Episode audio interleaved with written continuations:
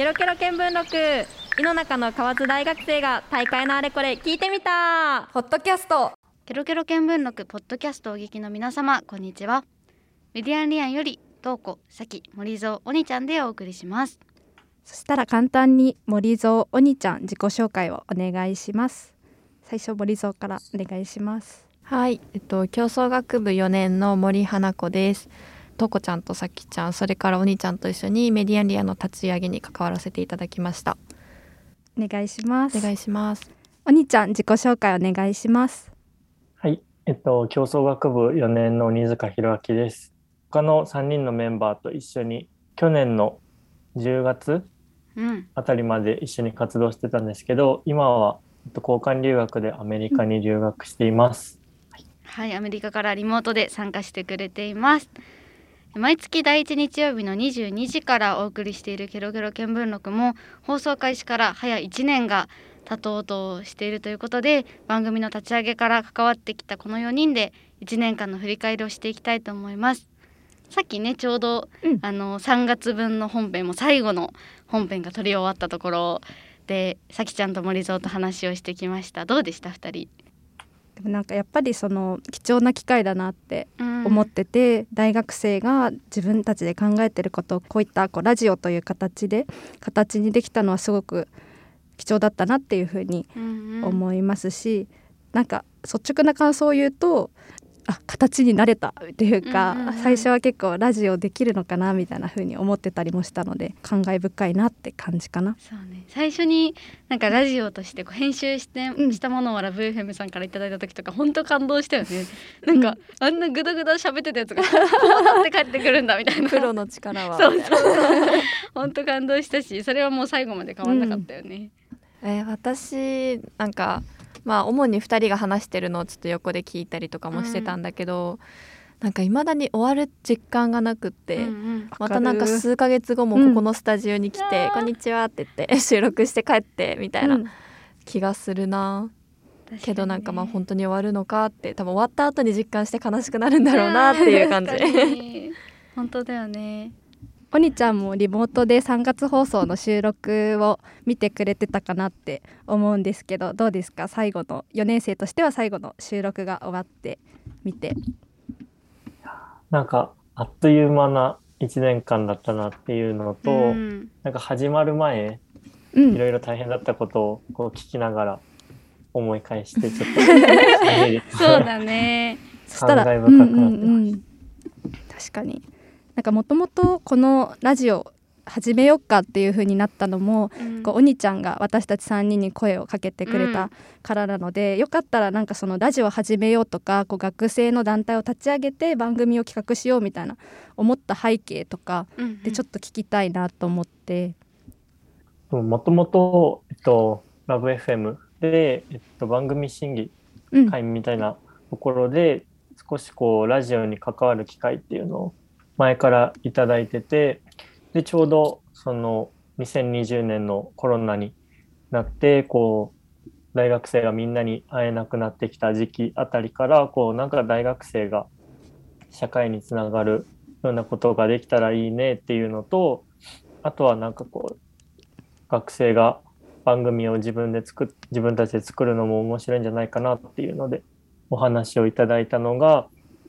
きっかけででそこで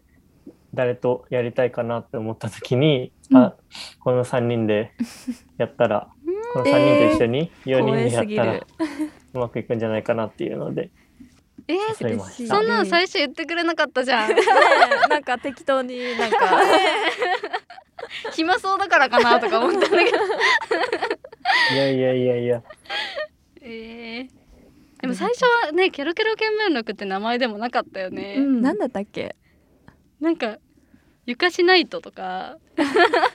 懐かしい。ゆかしにすごくこだわってたよね。そうゆかしってね古語で聞きたいとか見たいとか知りたいって意味だからって言っていいねって言ったけどあんまみんなわかんないわって言って やめたりとか。うんうんうん。うん。ねいろいろ試行錯誤しながらやってきたね。確かに、うん内容もさ今その放送されてるのはその社会課題うん。が一番のメインテーマで、まあ、それを大学生だったりそのテーマに詳しい専門家の方と一緒にお話しするっていう内容だったと思うんだけど最初はそれこそ人に焦点当てて、なんかちょっと面白い大学生紹介してみようとかなんか福岡で活躍されてる社会人の人に焦点を当てた番組とかもいいよねっていう話をしてたりとか。そうね。だから最初は結構人を呼ぶっていうところがメインだったけど自分たち普通の大学生が切り込むことにも意義があるんじゃないかっていうので、うん、私たちがパーソナリティさせていただくことになって、うん、緊張しながら、最後までやってきた感じよね。うん、そしたらなんかこの1年間番組がスタートしてから、今の3月まででちょっと私たちがやってきたこととかをもうちょっと振り返りをしたいなって思うんですけどまず放送タイトルの振り返りなんかどんなことを放送したっけ？最初が競争っていうもうもう私たちならではというか 私たちの共通点をタイトルにしたような、うん、4人で出たよね、うん、そうだね。そうだね。この4人で競争とはっていうことについて話しましたね。で5月放送がまちづくりだねで6月が防災。あ懐かしい。7月がダイバーシティ、うんうん、8月がソーシャルメディア。9月が食。10月がコロナを踏まえた留学の再認識っていうのはこれは森蔵とお兄ちゃんがパーソナリティをしてくれた特別会でした。レア会。でその次が SDGs、うんうん、でその次が働き方。12月ですねで1月もちょっとスペシャルで、えーと、成人と大人っていうものを取り上げました。うん、で一番最近が学校教育かな。で最後に今回の健康幸福論っていう結構大きなテーマを使って終わったかなという感じです。なんか印象に残ってる回とかある？みんな。私はでもダイバーシティかな。うんうん、がその結構もともと自分で考えたりとかそれこそ実体験として、まあ、なんか女性っていうことであったりとか、うん、まあ、国籍とかあとはそのそんな大きな属性じゃなくってもこう自分の考え方って人と違うのかなみたいなところを考える経験があったりしたからそれについて改めてこう調べ直したりとかどう考えてるっけっていうのを整理できたので結構自分としては印象に残った回かな。一番周りの反応が良かった回だった気がする。確かにね、うんうんうん、私まちづくりが印象に残ってて、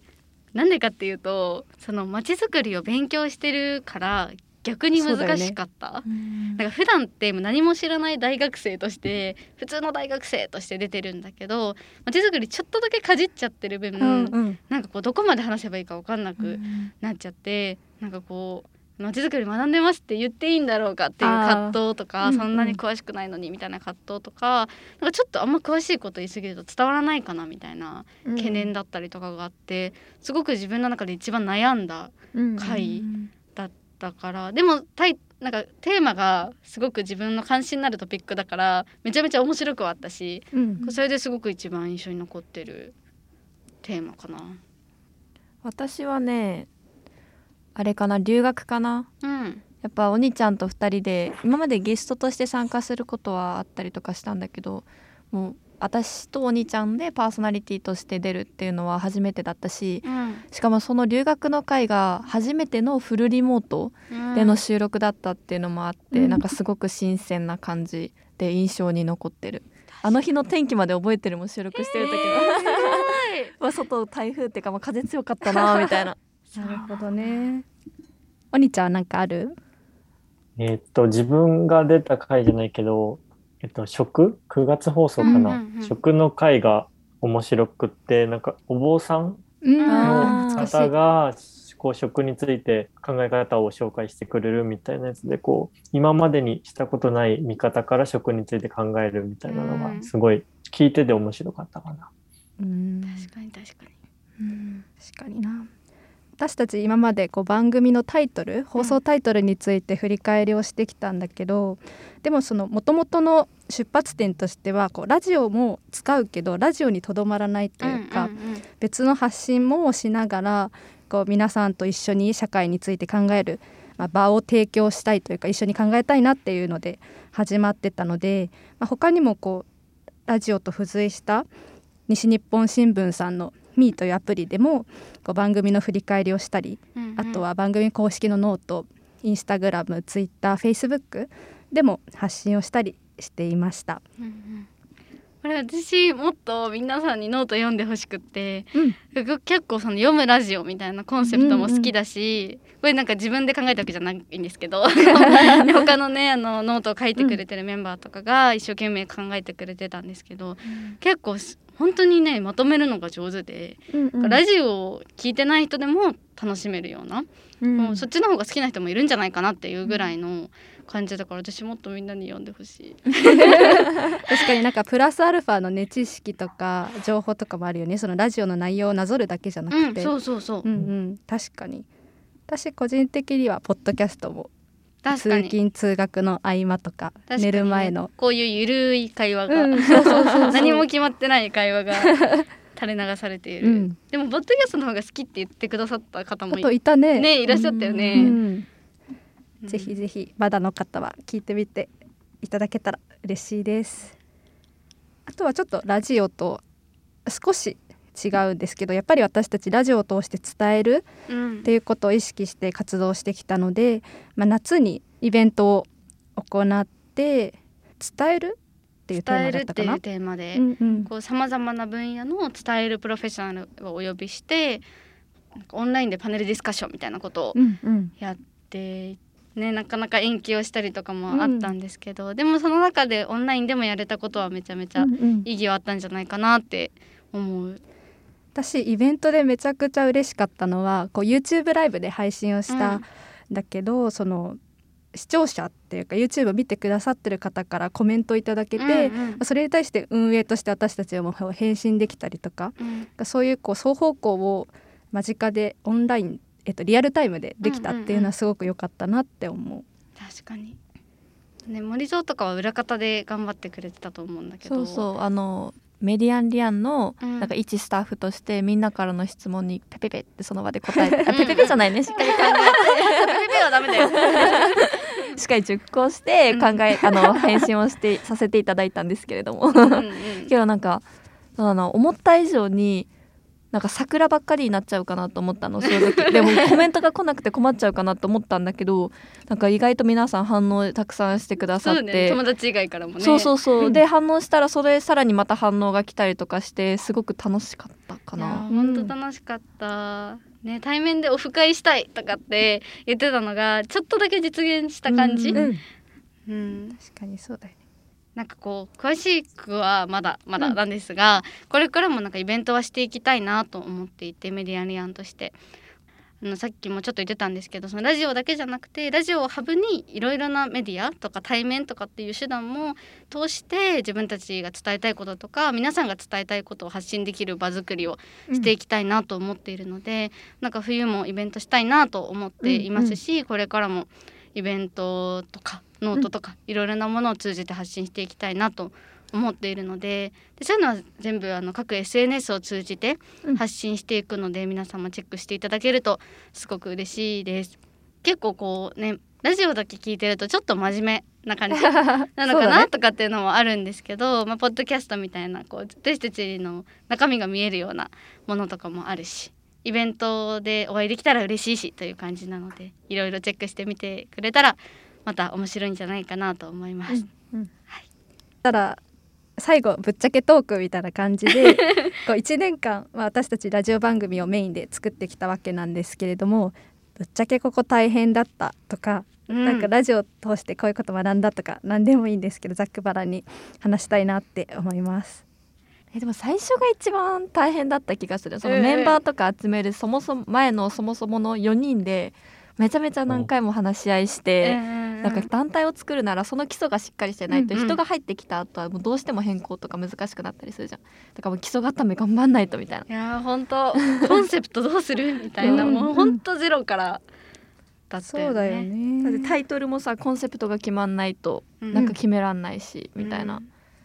確かにそれこそその番組を作るみたいなところで言うとその基盤というか骨格作ったの森蔵だからそのそうだっけ？あれ？違う森蔵中心だ。森蔵中心に作ってくれたよ。あそういうことね。番組編成長とそうそうそういうことね。そうそうですね。懐かしいですね、えなんか番組どういう風な流れでできるかとかさうん、もしかしたら気になるかもしれないから。そうだなんかそもそもなんかテーマ自体に関してはなんだっけみんなでなんかこの月これがいいんじゃないみたいな感じで決まってたから、まあ、そのテーマでなんかどういった話が面白いかっていうのをまず番組編成のみんなで話して、うん。でこういった議題が挙げられるんじゃないっていうのを次にパーソナリティの人とかなんか他の人の意見を聞きながらどんどんどんどんこう話していってなんかブレストみたいな感じ、うんでなんかそのなんかいろんな種を拾ってって企画書に落としていくみたいうんうんうなん。感じかな。うん。でゲストさんも選んで、ね。インタビューしてで編集してとかっていうことだよね、いやー結構大変なんですよ。大変だ いやーねこれもしかもラブ FM さんの力を借りながらなので、うんねねもう本当大変だなって すごいなって思いながらなんですけどそれも全部ねオンラインでやってたからね。そうだよねうん会ったことない人ぶっちゃけいるよねいる何人か会えてない。会わずに終わった人もいるかなえー、どうなんだろう。ギリイベントとかでちょっと準備で会えたりはしたんだけどまた新しくメンバーが入ってくれたりして、まあそういうことはあってないよね。そうだね。会いたいですみんなに。えお兄ちゃんは留学準備もしながらだったから大変だったんじゃない？いやーもうこれに関しては多分4人みんな大変だったかなって思って 優てしい。ちょうど番組が始まったのが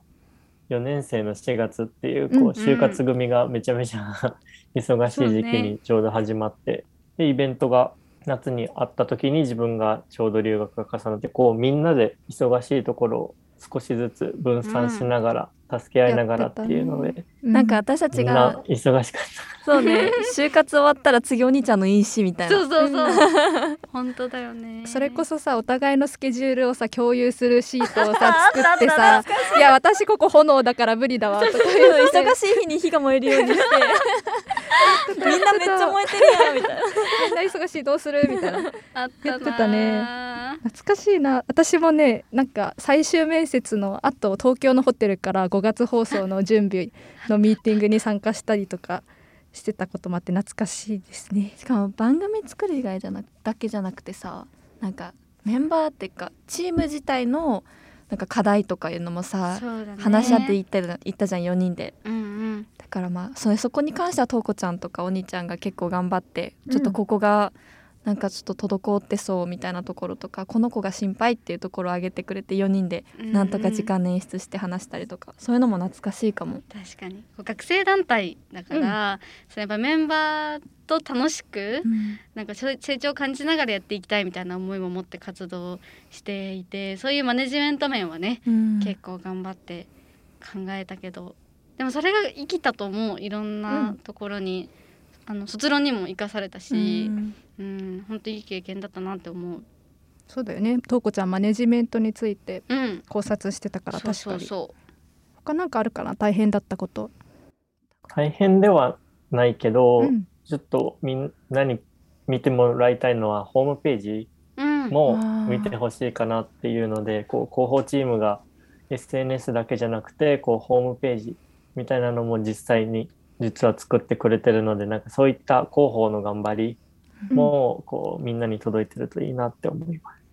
す。そうですね。結構届いてほしいなっていうねうん。頑張りみたいなのはたくさんありつつでもまだまだだなって思うこともたくさんあるので、そういうあたりこれ見てみたよとかこれこうした方がいいんじゃないみたいなのもねいっぱい教えてほしいうん。よね、リスナーさんに教えてもらえると私たちもまだまだなので